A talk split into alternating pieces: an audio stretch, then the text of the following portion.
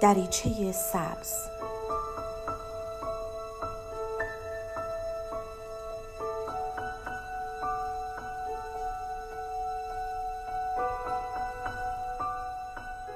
سلام من دکتر نسیم حسینی نژاد هستم متخصص روانشناسی بالینی.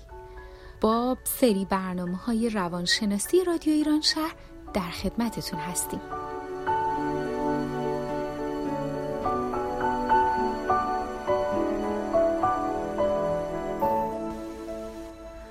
همه ما بخش عمده ای از زندگی خودمون رو در ارتباط با دیگران سپری می‌کنیم یا در فکرمون به سر می‌بریم. تحقیقات نشون میده که 75 درصد اوقات روزانه ما صرف ارتباط با دیگران میشه و شاید بهتر باشه بگیم که 75 درصد موفقیت های ما هم به روابطمون با دیگران وابسته است. این مهارتی که امروز بهش می‌پردازیم مهارت ارتباط موثره یادتون باشه که این مهارت با مهارت روابط بین فردی فرق می‌کنه و در این مهارت یاد می‌گیریم که چطور ارتباطات موثری داشته باشیم. فرایندی که به وسیله اون بتونیم عقاید، نیازها، خواسته ها و احساسات خودمون رو از طریق پیام های کلامی و غیر کلامی با دیگران در میون بگذاریم و همچنین عقاید و نیازها و خواسته ها و احساسات اونها رو گوش کنیم به طوری که در آخر به رضایت درونی برسیم. چند تا عامل مفید گوش دادن فعال ابراز وجود و در آخر نگفتن. مهارتی که فرد می‌تونه در مقابل درخواست های نابجای دیگران از کلمه نه استفاده کنه. بیاین برای تقویت مهارت ارتباط موثر باورهای ارتباطیمون رو تغییر بدیم. من خوبم تو خوب نیستی؟ من خوب نیستم تو خوب هستی. من خوب نیستم تو هم خوب نیستی و من خوبم و تو هم خوبی.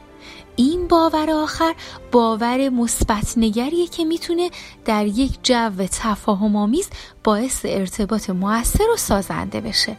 پس باید به این باور آخر برسیم. چند تا نکته مهم فراموشمون نشه.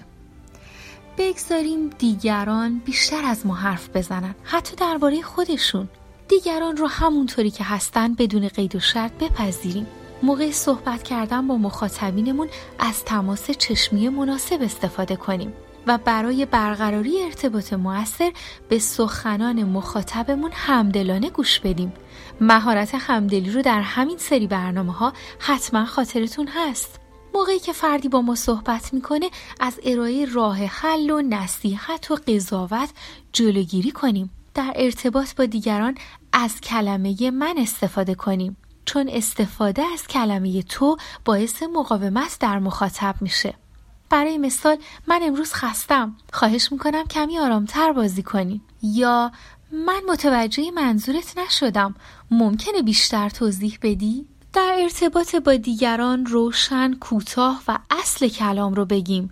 چون پرحرفی و شاخ و برگ دادن به موضوع نه تنها به برقراری ارتباط کمک نمی‌کنه بلکه مانع ارتباط موثر هم میشه. بهتره بدونیم که توی یک ارتباط ناموفق طرفین ارتباط مقصرن. بنابراین از بی تقصیر نشون دادن خودمون و مقصر نشون دادن دیگران خودداری کنیم.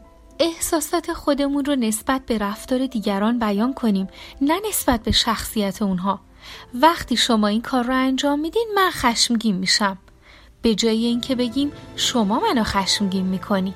وضعیت، جستا و حالات بدن خودمون رو که زبان بدنمون نامیده میشه با همدیگه هماهنگ کنیم.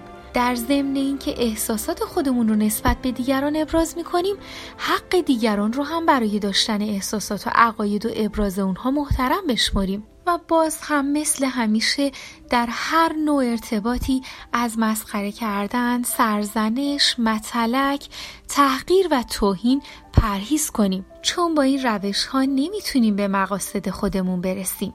اگر اشتباه کردیم بپذیریم و عذرخواهی کنیم.